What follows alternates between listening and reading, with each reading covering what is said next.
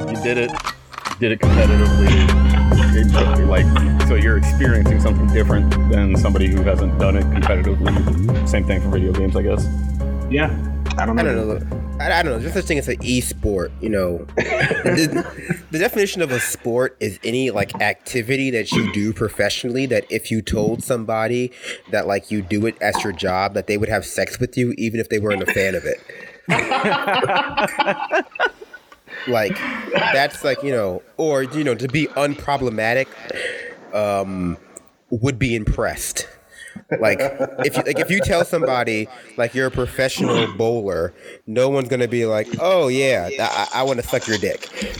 So Well, okay, well, where, where does Tiger Woods fall in this hierarchy, though? That's what. well, okay, so that's like that's a, so okay. This is gonna get like too deep into it. That's situational. Like he, as Ti- like Tiger Woods, like transcends the boundaries of his sport by being like the most race, famous right? person. I don't know what, what is he like? Tiger Woods also talk. He is. Tiger Woods also exclusively has sex with white women, and that has a big thing to do with it. He looks he looks black enough to be interesting to them, but Asian enough to not be considered threatening.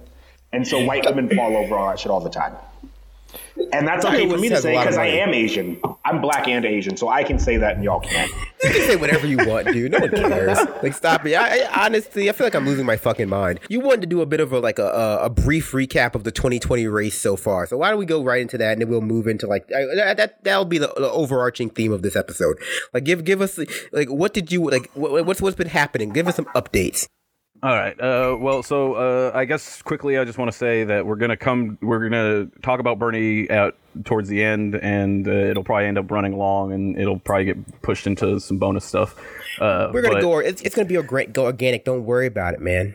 Yeah, uh, and then, uh, but basically, 2020, what we've seen so far is, uh, I think, what most people were more or less expecting, but even more virulent and less uh, self aware than I think a lot of people expected. But there's going to be there's uh, there's several factions forming that are going to make everything very difficult and I think we're going to get into a little bit about what that means later. But essentially, what we have right now is we've had all the rollouts, all the major rollouts, except for Joe Biden so far. So anybody who has any sort of a chance is already announced, basically at this point, barring some sort of celebrity, you know, miracle candidate type thing. Don't Uh, expect it- Biden to run though. yeah, I, I, I don't expect Biden to run. I think uh, it's much more in his interest just to let it float as long as he can, raise some money, do some events, and and disappear rather than risk losing yet again instead of retiring as a VP and having all of his claw, his you know have all his skeletons come out. And so, for like, despite his polling, that's why I'm not going to be talking much about Biden going forward, uh, other than maybe a caveat about how he affects the races if he does join. Uh, That's uh, fine. Bi- Biden's a weird cap tooth loser. So let's go.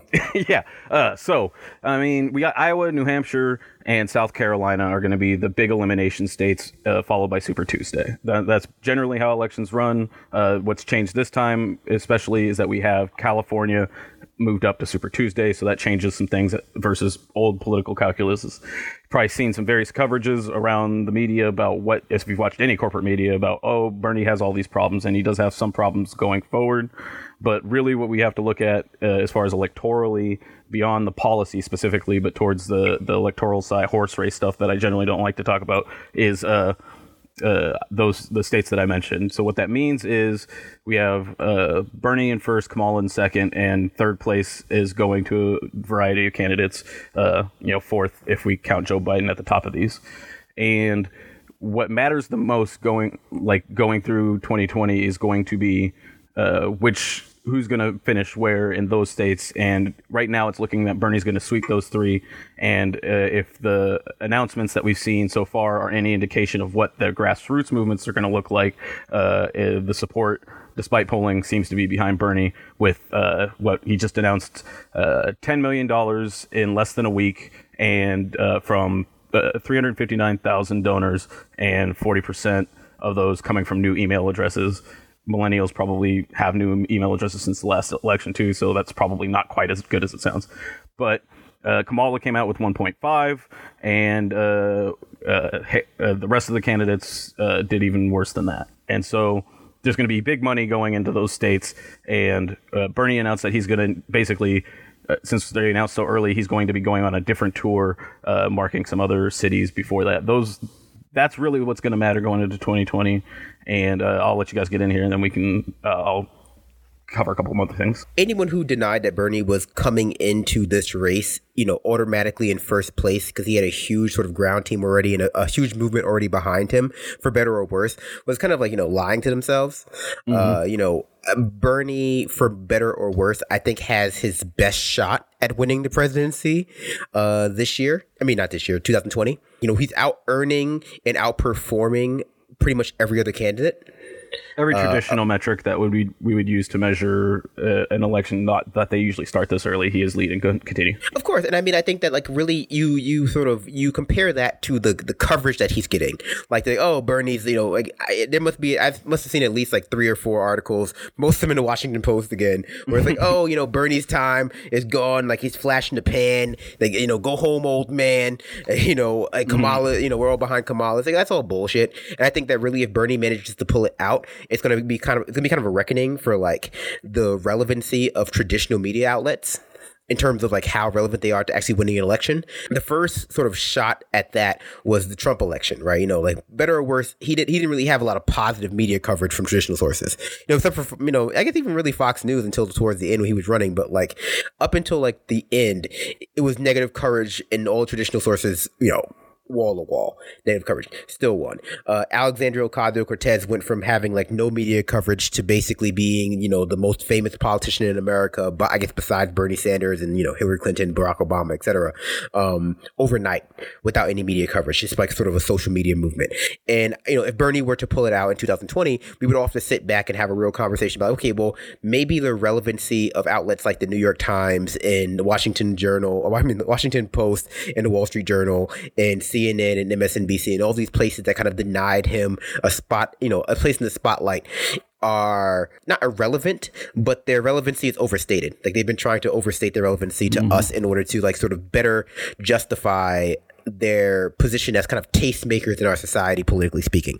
Um, well, and, and, people often say, "It's like, well, if I can't find your opinion in one of these reputable uh, sources, then obviously your opinion must be ill ill informed or wrong, or both." Well, we, I mean, we know that the Wall Street Journal, we know all these outlets have like ideological leanings, right? I think for the most part, calling the media liberal is a mistake, right? Most media outlets are centrist, right? And by centrist, I mean they're pro status quo, they're pro establishment, you know, they're willing to sort of play both sides of the aisle in order to give the illusion of, you know, being unbiased, being neutral. And more often than not, they, and also like they pretend to be apolitical. Uh, publishing a more variety of opinions, you know, more or less having a being big tent outlets, they pretend as though they have no explicit ideology. But it's like your ideology, and this is true about all ideological actors or institutions. Like your ideology is less about what you explicitly say it is, and more about like the range of opinions you allow to be part of your outlet, right? You know, like if you say we don't have an ideology, but we publish articles ranging from the center left to the far right. In the case of the you know New uh, New York Times, you know, especially the op-ed section and apparently also the crossword section, since they're, since they're publishing slurs, they're just publishing slurs now. Um, oh wow, yeah. Uh, you know, like then that's your ideology. Your ideology is more or less the spectrum of you know center left to far right. You know, with I guess if you you want to have a median there, it's like somewhere around, I don't know, Ron Paul, whatever. It's like that's your ideology. Like you're not apolitical. You just have like a, you you just skew to the right. Uh, but of course, like you know the, the narrative that they're apolitical. Um, you know, more or less. So we're like we're dealing with the issue of their relevancy right now too. Uh, you know, as and I also don't want to like I guess I'll foreground this point. Like Bernie, like you said, Bernie has some problems. Bernie has a lot of problems. Yeah, like I mean, like okay, yeah. I, mean, I guess a lot. I guess lot. a lot is to put it strongly. Um, like he has a few, few big, big problems, yeah. a few big ones, and then he has a few that are over overemphasized, right? Like the things that some we overlap there, like in that some of some of his big problems are critiqued in very non-constructive ways. Continue.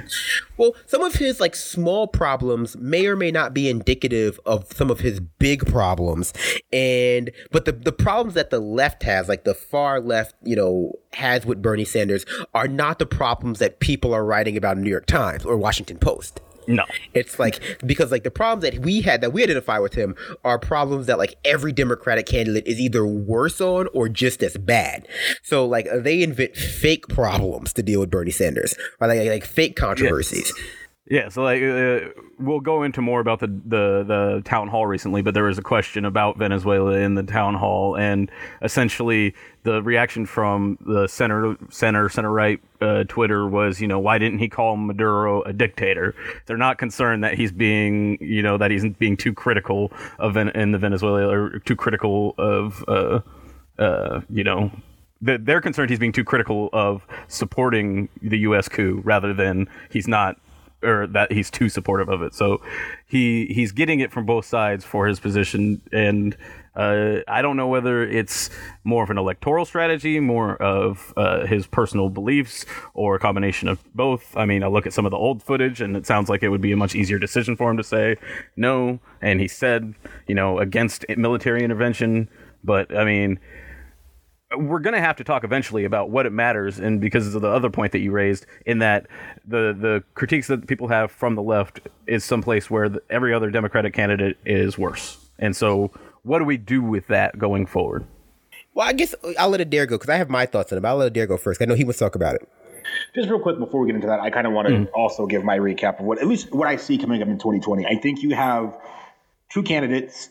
I think you have Bernie Sanders versus Kamala Harris for the nomination. I think Kamala's probably going to win her home state of California.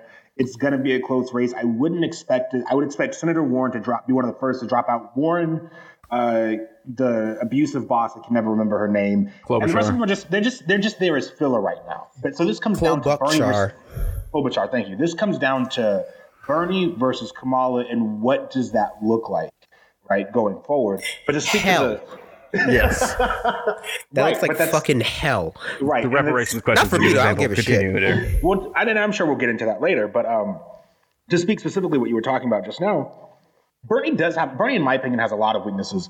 As as in, in 2016, I think Bernie, in fact, benefited from not being covered by the media as much, and here's why when I, I watched the highlights of this town hall today, I didn't watch the whole thing, but I, I watched some of the videos and I listened to him flub on Medicare for All. It's a good program, but the way he describes it is not what it, he should be doing. He should be calling it a national health service instead of just saying, well, Medicare. We need to start moving forward and actually like hashing this out and describing what it is. And he didn't do a great job of that. He does not do a great job about talking about race. And he really, in, in like in particular for me, what is what is disqualifying for me is anybody supporting regime change.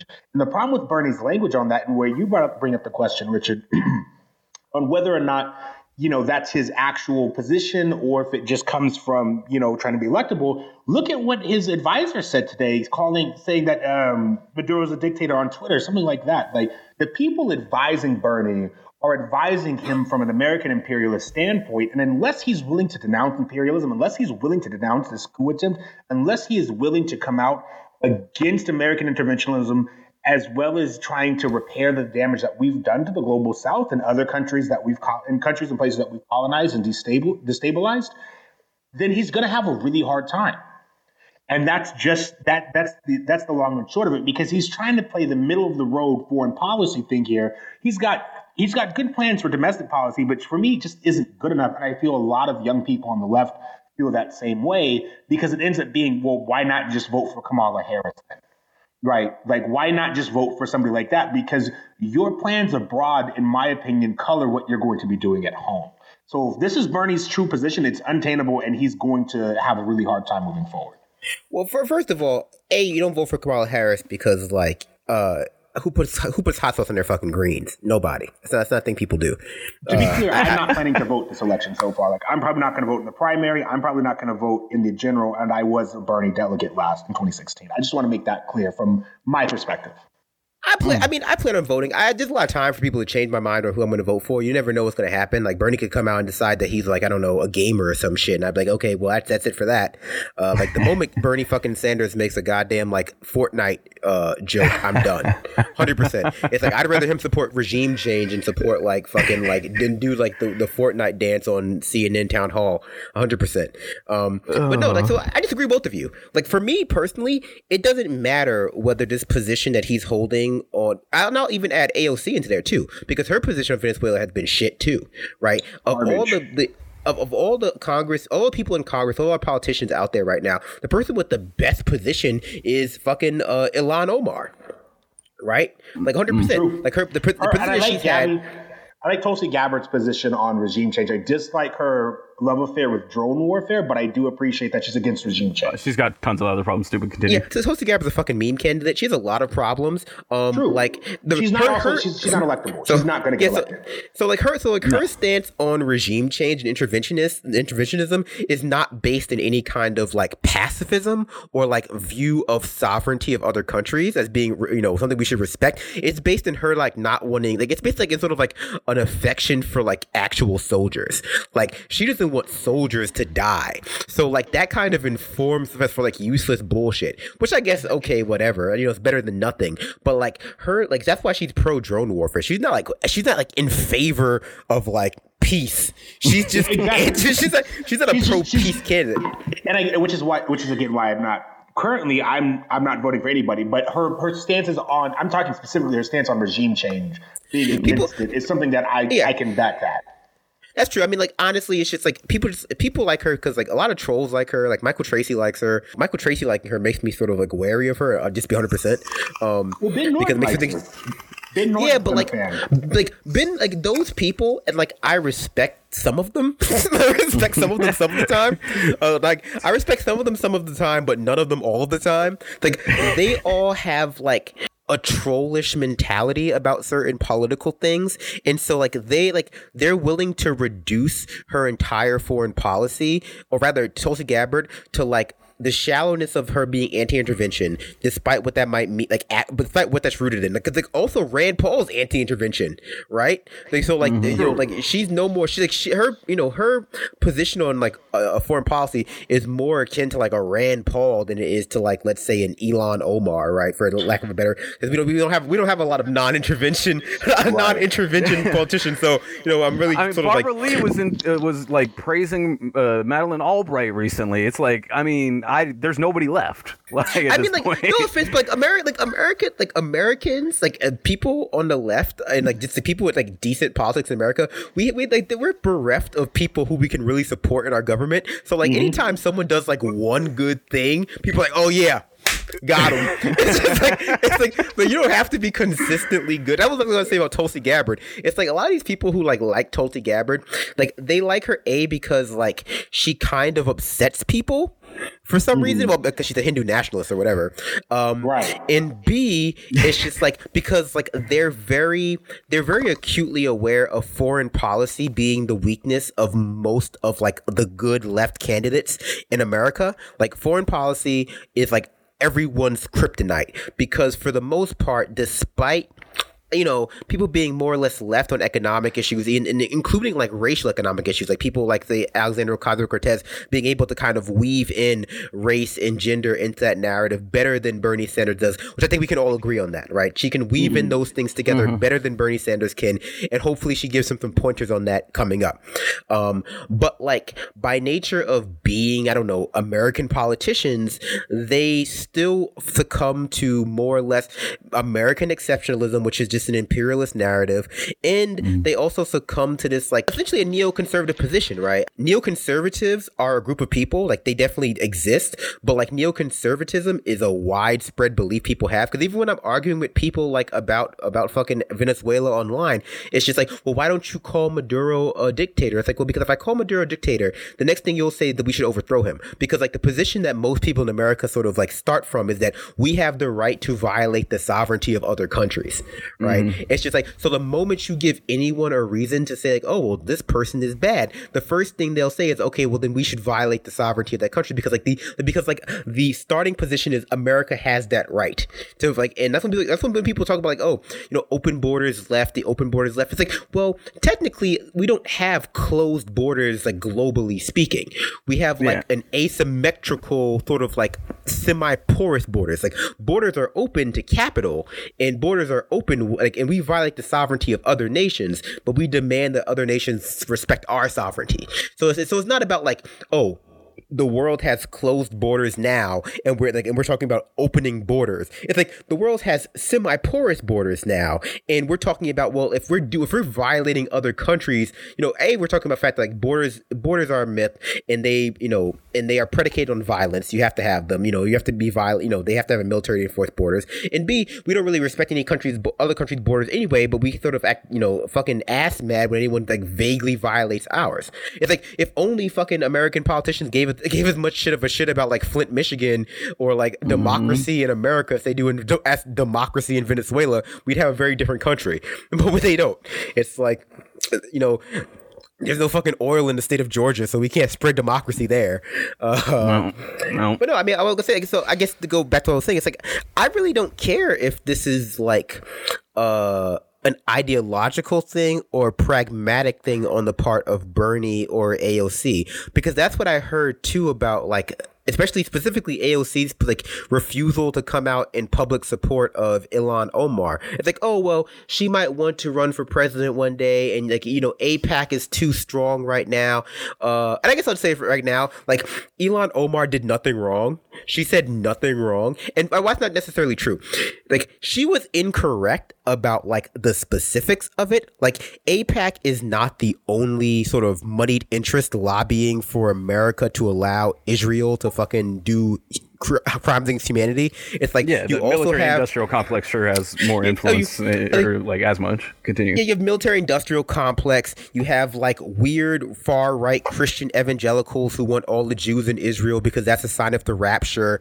And then you know like so like that's your like your moneyed interest. And then you have AIPAC too, right? Like that's your mm-hmm. moneyed interest. So like her insinuating that AIPAC is a lobbying group, which they are, right? So that they do so they do lobbying was like fair, but it's only part of the story. And I guess the other part where she's kind of wrong too is that, and this, I guess, this also sort of uh, attaches to our conversation that we're having about neoconservatism in like Venezuela is that frankly it's like it's not just about money right maybe at its core it's about money but you got to realize that a large part portion of American neoconservatism which is again something that everyone believes in is like predicated on this idea that the world is just safer when like America is fucking doing shit like like the world is safer yeah. when America's occupying countries when America is like Uh, you know, when our military is being kinetic, so like constantly engaging in actions, when there's an American military based in every country, when we're engaged in like drone warfare, like, like the world is just better when we occupy it, right? That's sort of like a central tenet of American foreign policy.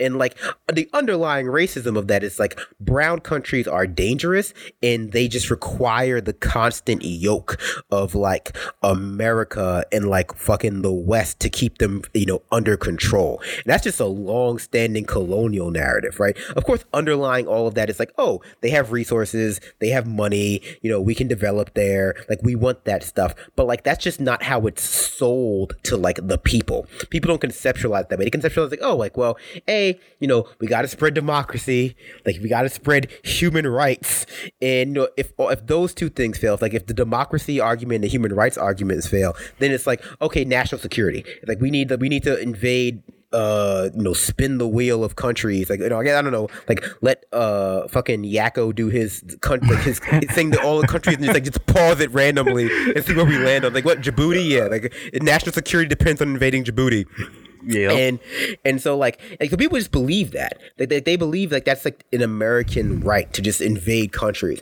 which is why you really can't give them any kind of leeway when it comes to like, oh, well, because if you admit it, like, like if you give a mouse a cookie, like if you give an American a fucking reason, like, like they'll like they'll, like, they'll invade, like they'll invade, they'll invade. It's like that's. Uh, oh. But no, I, I was I guess I got off track again. But I was gonna say like it really doesn't matter. Like it doesn't matter if it's out of like pragmatism or ideology because ultimately, and this might make people fucking upset. It's like you're only as radical as you are on your largest platform. Like, uh, like I know, so, like some people find it fucking cute when like Chris Hayes comes on Twitter and talk like and drops like you know like leftist slang, and then like he goes on, you know, then he goes on um MSNBC and just like spouts like you know spouts uh, pro like pro uh pro Guaido fucking rhetoric. It's like I don't find that cute because like I don't like I don't think that he's a secret radical. There's no such thing as a secret radical. It's mm-hmm. like there's no such thing as a secret radical. You're only as ra- like being a secret radical is for you. Like you know like the, the we we engage in politics politics to affect change publicly, like not to like make ourselves feel better about who we are on the fucking inside. That's like, that's for your fucking wife to do. Like I don't care, you know. Like it's so, yeah, not to be Batman mean, but quote comes to mind.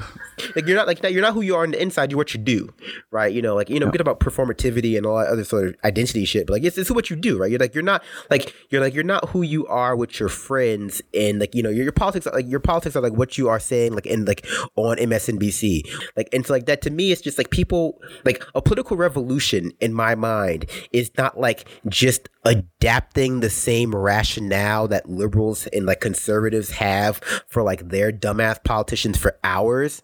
And like oh well we can't have accountability because what if the other guys win? Like no we can't you know we can't criticize them properly because what if that makes people not vote for them? It's just like well you know we have to like the buck has to stop at some point right? It's not just sort of it's not just sort of adapting and like mapping those exact same terrible like the exact same terrible tendencies of our political culture for like the far left it's for like actually engaging in a more you know reasoned form of politics right mm-hmm. well you're right and so for me that brings up a point that I wanted that I've I've been wanting to talk about, right? And especially and it's really good because we're talking about Bernie's shit positions right now, is the fact that there's a fucking Bernie cult. Like there is, and this is, I guess, I guess that's my turn to be the bad guy today. Bernie fans are fucking ridiculous, and I, we're all, and the, bad, we're all the bad guy. We're this, this, this is oh, the yeah. bad. We're all the fucking bad guy. I'm gonna be the closest to the nice guy, and that's just because like, that's Bernie's, how I am. Like Bernie Sanders has a literal fucking cult. I, anytime you lob a legitimate critique at Bernie Sanders, you are branded as a hailbot, as as some as a hate. Like there's just so much vitriol that goes towards you. So many people are willing to overlook shit positions that literally cost people's lives. Right? Mm. Like Bernie's Bernie's position on Venezuela will cause people to die. There is no if, ands, or buts about that. That is that is what it is. And if you're not willing to reconcile that and and get after your favorite candidate because well, you know, you just you're just being mean because you just secretly don't like Bernie. You're not a big enough Berner. I'm like Bernie's not a politics is not a fucking sport. this shit is not like it's not a game. It's not for you to sit here and pick a favorite politician and root for them no matter what they do. If you want to do some shit like that, go watch basketball. Politics isn't for you. And so there needs to be a, like a, a, a legitimate reckoning with some of these Bernie folks with the, with the cult of Bernie that he's not perfect. A lot of his positions are trash. And like I said, I watched the highlights of his. I watched the highlights right of his mm-hmm. town hall today. His, the way he speaks about Medicare for all was not great he was really solid. Like it was really bad. Like you need to sell that. You need to sell that program better. Wolf Blitzer was able to push him, and Wolf Blitzer is fucking trash. He was like, "Well, Wolf people like their, trash." Oh my god, he looks he so like, scared tonight. Like their, people like their private health insurance, and Bernie was just like Medicare for all, and I'm like, you need to explain what the fuck National Health Service is. Explain no what the likes, fuck that is no one likes their private health insurance. That's exactly. bullshit. Well, that's what like, Bernie said. That's, like, that's what like, Bernie said. But like, explain why your plan is different from that. Like, explain why a national health service is important for those reasons. Like Bernie's Bernie's track record there is trash. Bernie's record with like, and the other thing that pisses me off, and this comes from white people in particular. I don't give a fuck what Bernie did in the fucking '60s. I don't give not two damns nor a fuck. What is that I mean, nigga doing right now? It, it's good he wasn't well, wearing a KKK hood or posing in black. Well, I mean, well, yeah, I don't, I don't give a shit. What is he doing right now? Well, I mean, I was, enough, Richard's not Go wrong. There's a, there's a lot of blackface came out in the past five weeks. thank, thank God, you know, thank God for small miracles. People, the, problem, the, problem, with that though is people are saying, well, look at how look at that he no, did this, I, this I one thing in the '60s, and I'm like, that's no, not that's not enough. Like that that's not what is he doing right but, now? I mean, so he needs to even, get better with these things. That's the playoff of Brandon's. just like any any little thing is is celebrated but continue.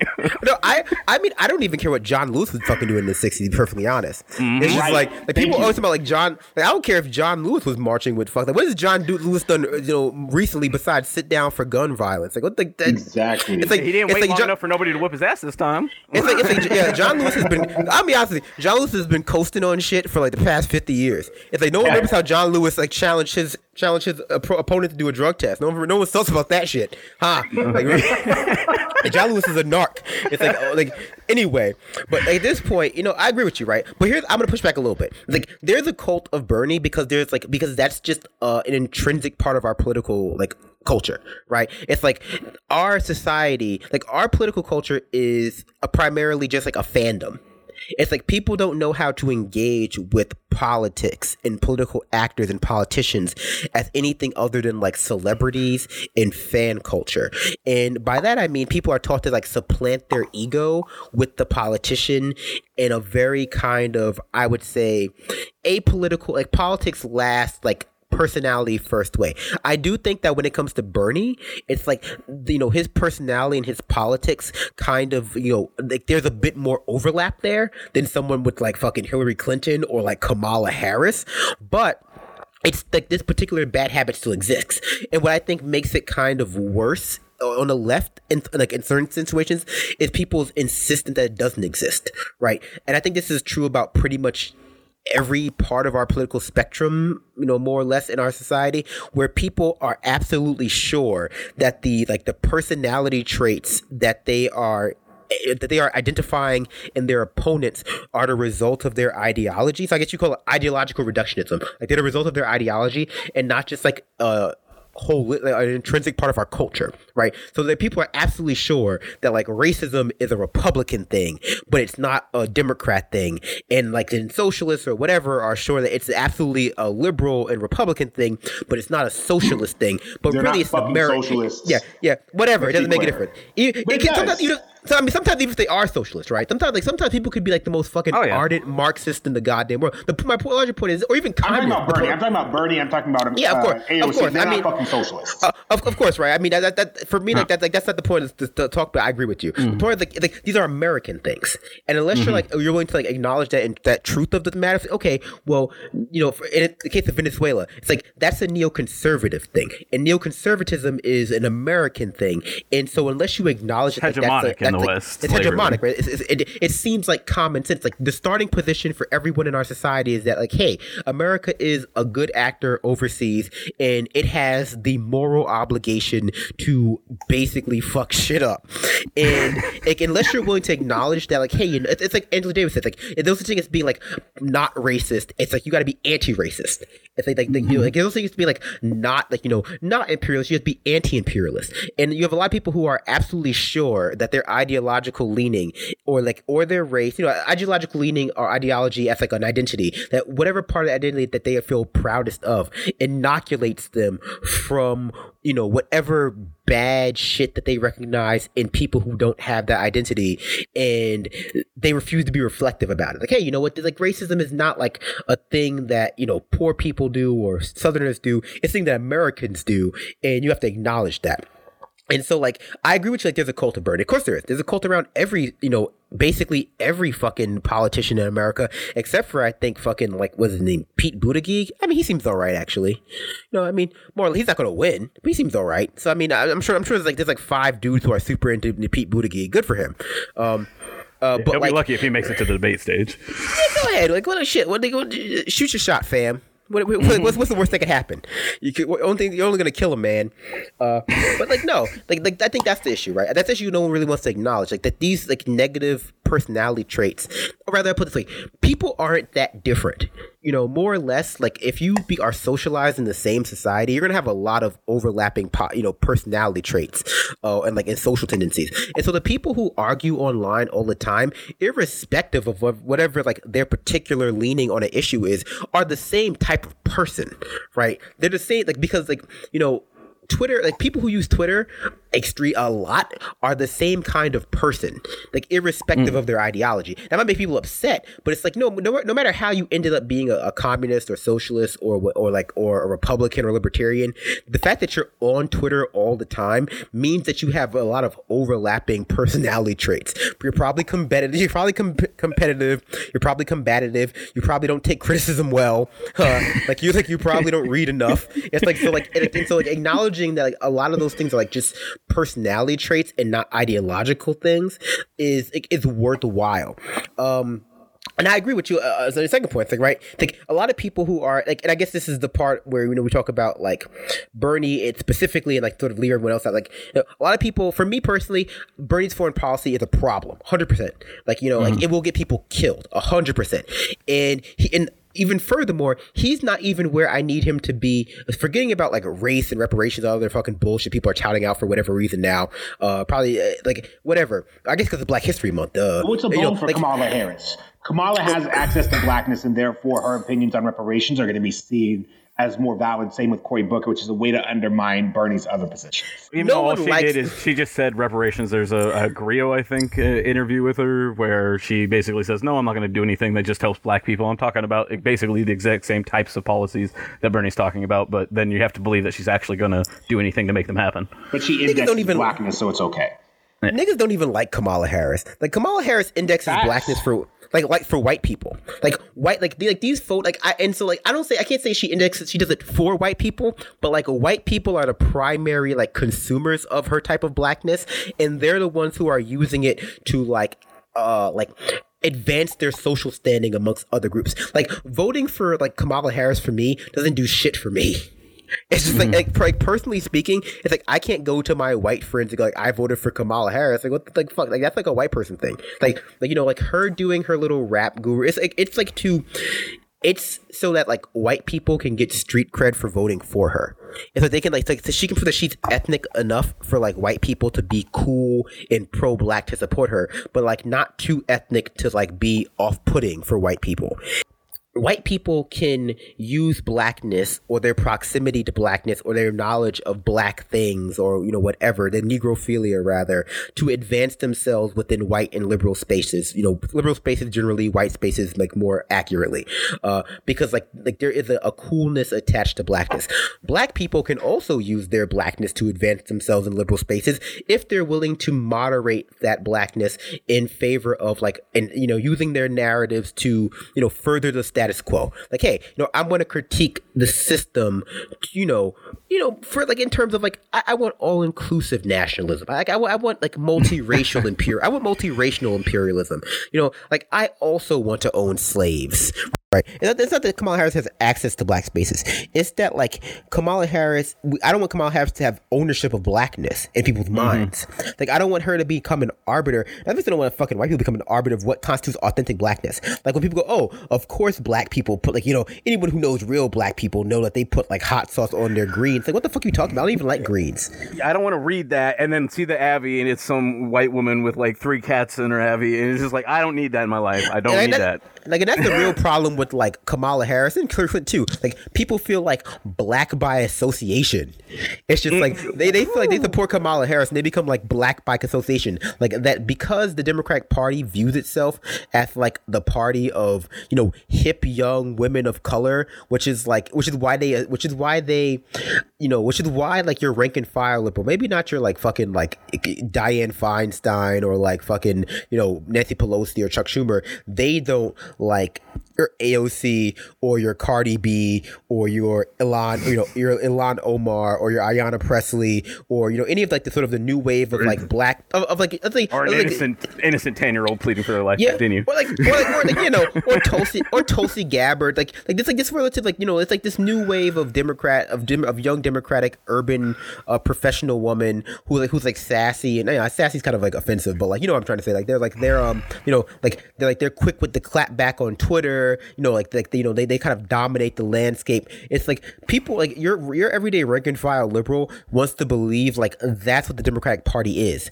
like the mm. party of like young, sassy women of color who like, you know, who like aren't afraid to tell those re- white Republican men go fuck themselves. Like that's what they want to believe the party is. That's not the Democratic Party.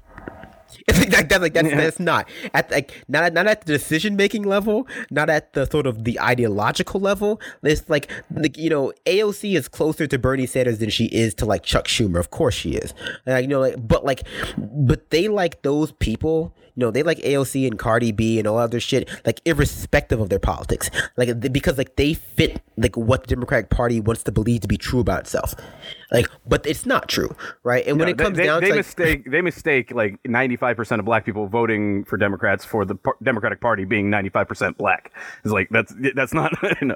or rather like or rather representing the black interest or like being Yeah, hip or like or, or like or like being intrinsic with black culture it's like so like they feel like anyone who exists outside the democratic party must in fact be like a white male and so if you criticize the democratic party well like that means by necessity like if you're outside that party well you know this is the party of people of color so yeah, like th- don't this people- is where they, they all vote for us, so we must this this, this must be where it's at. Like, it- no, like, this the other ones party- are just even trying to kill us hard or trying to kill us even harder. That's it. And so Kamala Harris has convinced like an entire swath of like white people that they're in fact black, and like that's the, that's the troubling part to me.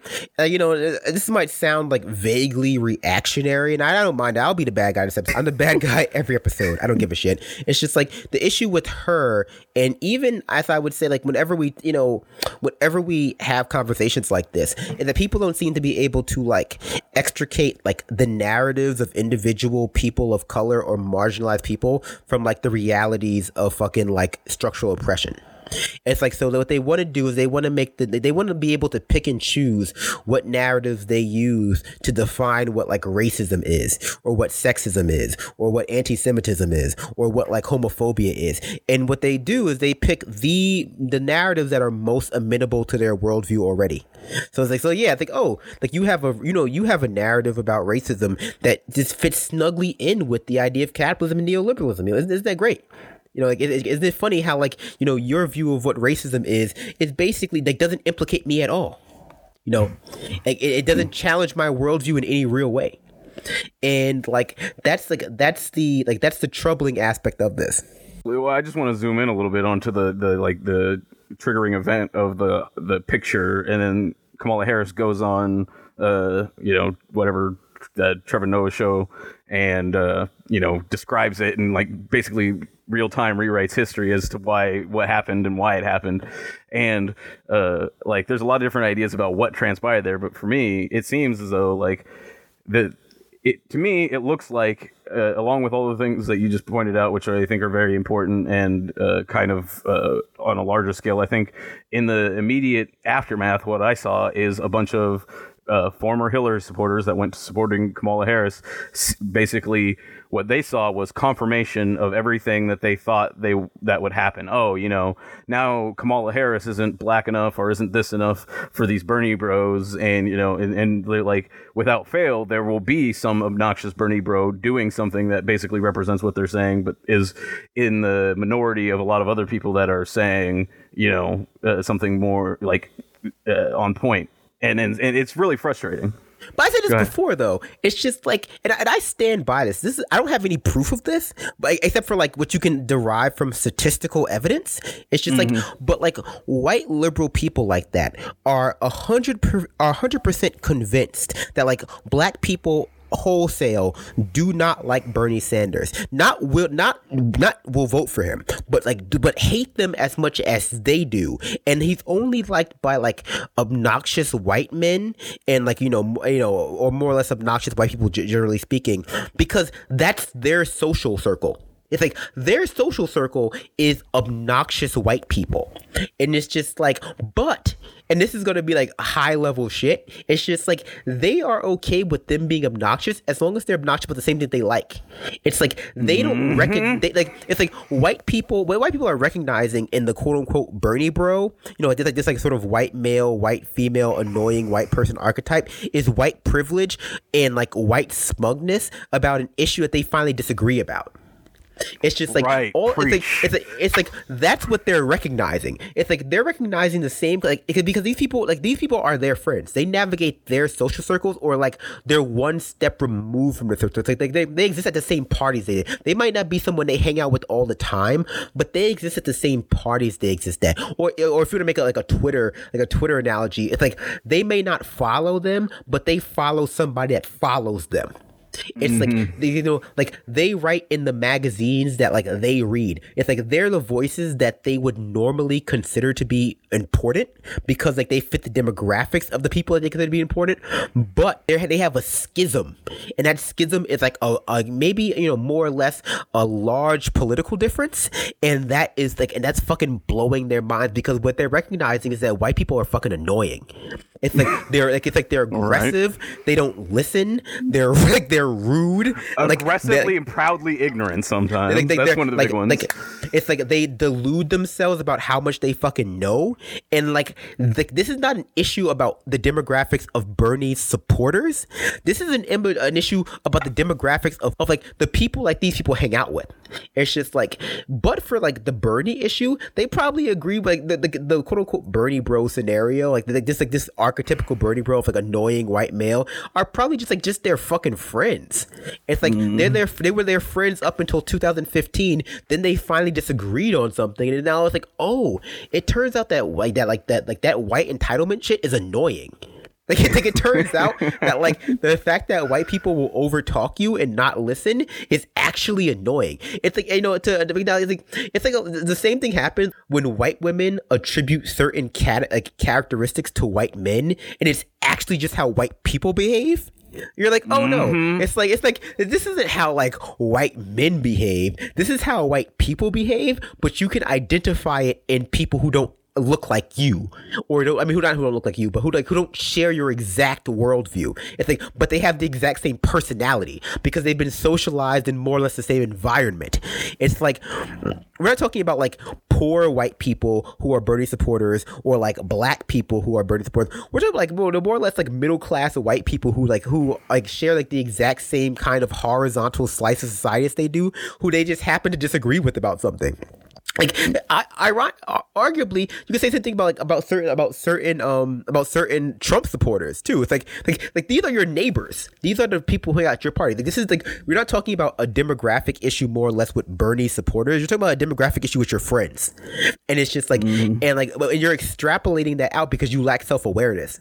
It's like you know it's it's a very it's a habit that people who have a lot of faith in themselves develop. Where like most people develop beliefs based on their experiences, and they think they're developing them based on like fucking science and shit, like in logic and shit. But really, it's just like, oh, every like every person who I meet who like like who likes Bernie is a piece of shit.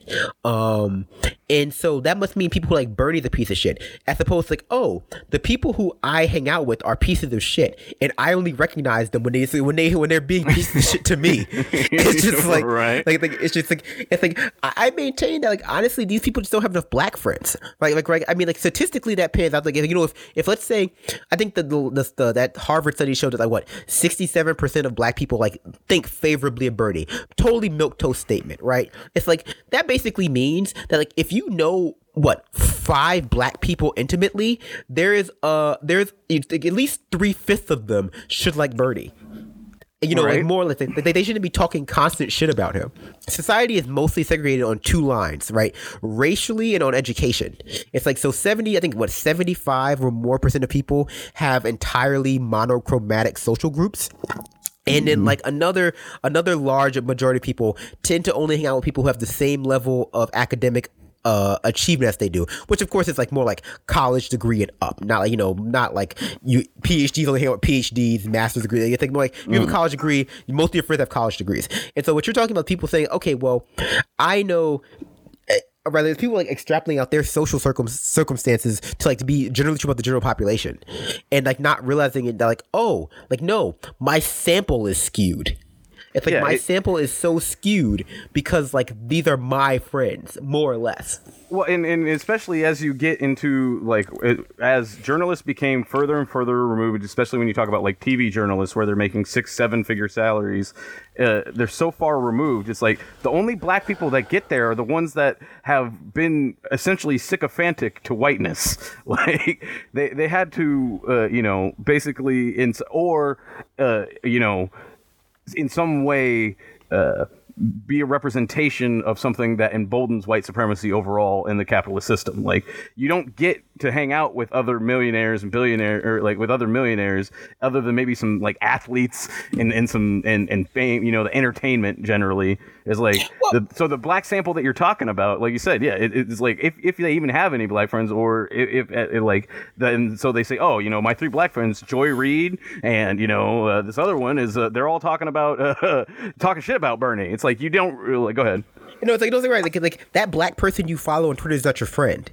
It's just like it's like and like you only you probably only follow them because they agree with you. It's like we're talking about like you know people who would who would integrate themselves into your social circle naturally. You know because right. like, because you because you live around them or you work with them or you hear or you're fucking them. It's just like people you follow on Twitter are self selected. You know, mm-hmm. more or less. You know, like people you watch on TV are self-selected. So if you're seeing things that you don't like or that you or that you agree with, it's because you choose to see them, right? And so it becomes like a weird confirmation bias. And like I agree with you too, Richard. Is the media selects for people who have critiques of the system that like can be easily integrated into it. It's mm-hmm. just like and, and then you can and then you can like portray those critiques as though like they're bro- like as though like they are they are just like the they are the totality of critiques of everyone of that of that race. So I mean, someone asked me a question. It's like, okay, well, what do I think of you know, I know what do I think of like black people, you know, people who like black people on Twitter and like, who write in the media who don't like Bernie. So like you're like you're Bakari Sellers, right? um, it's just like, well, I mean, that depends, right? Depends on how fucking self aware they are. It's just like some of them are just like they're just they're just right wing, you know, for whatever reason right? Know, some of them are right wing. You know, they that may be how they were raised. I, I, can't you know speak to like what makes them you know centrist or center right or even far right. I can't speak to why Ben Carson's a fucking a fucking weirdo. Like that, that, that there's lots of reasons. There could be there's social reasons for that. There's psychological reasons for that. There's cultural reasons. Like that that's unknowable. Uh, mm-hmm. Some of them are just like fucking like craven. I mean not craven. Fucking some of them are just shameless, right? They know they know that this is the way for them to get on TV and they're careerists. Like they they they, they, they, they just they know that in order they know that they can weaponize their blackness to make a quick buck.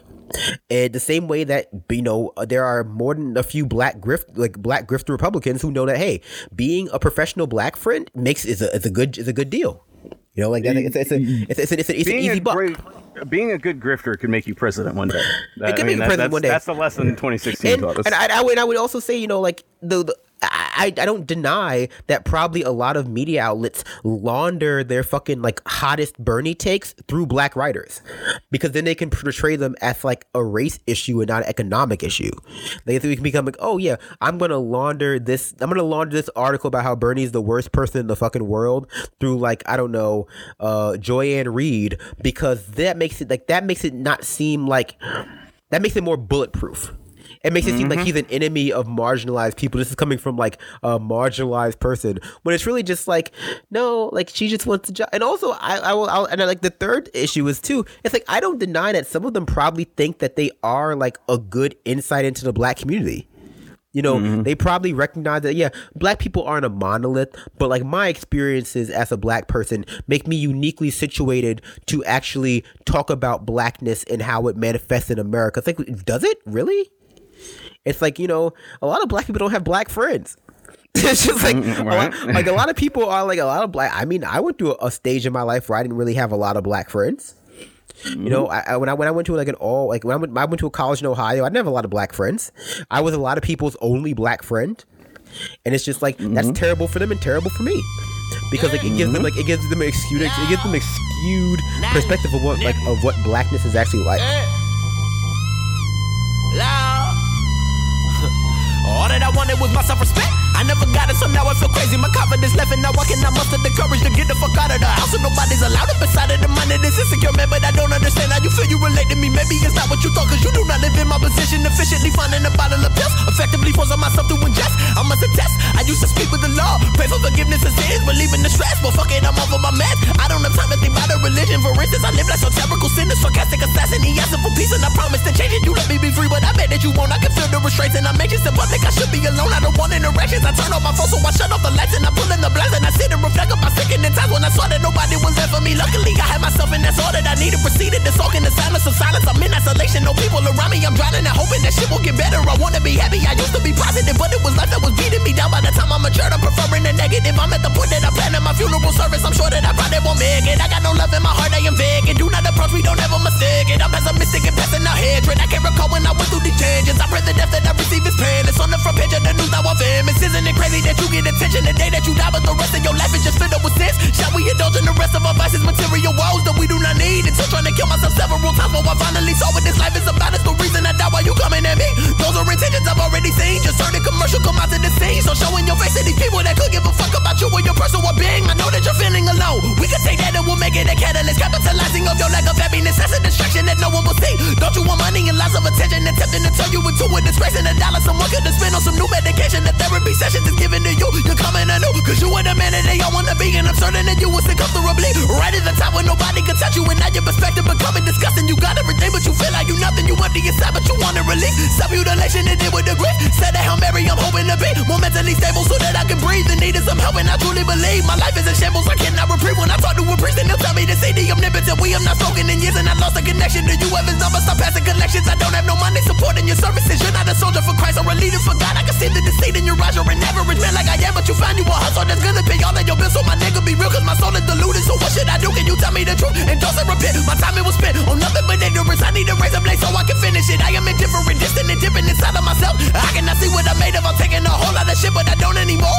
You pay attention for what is in store. It's so legendary, it needs a folklore. But you fall in love with it, then you want more. But this is something that you cannot afford. It don't have a price. I just want love, honesty, passion, and all the above. Is that too much to ask? Gotta move forward, can't live in the past. Stuck in depression, can't get on my ass, and I'm tense as a bitch. I can never relax, but I'm ready to die. See that as a fact, love. Fuck.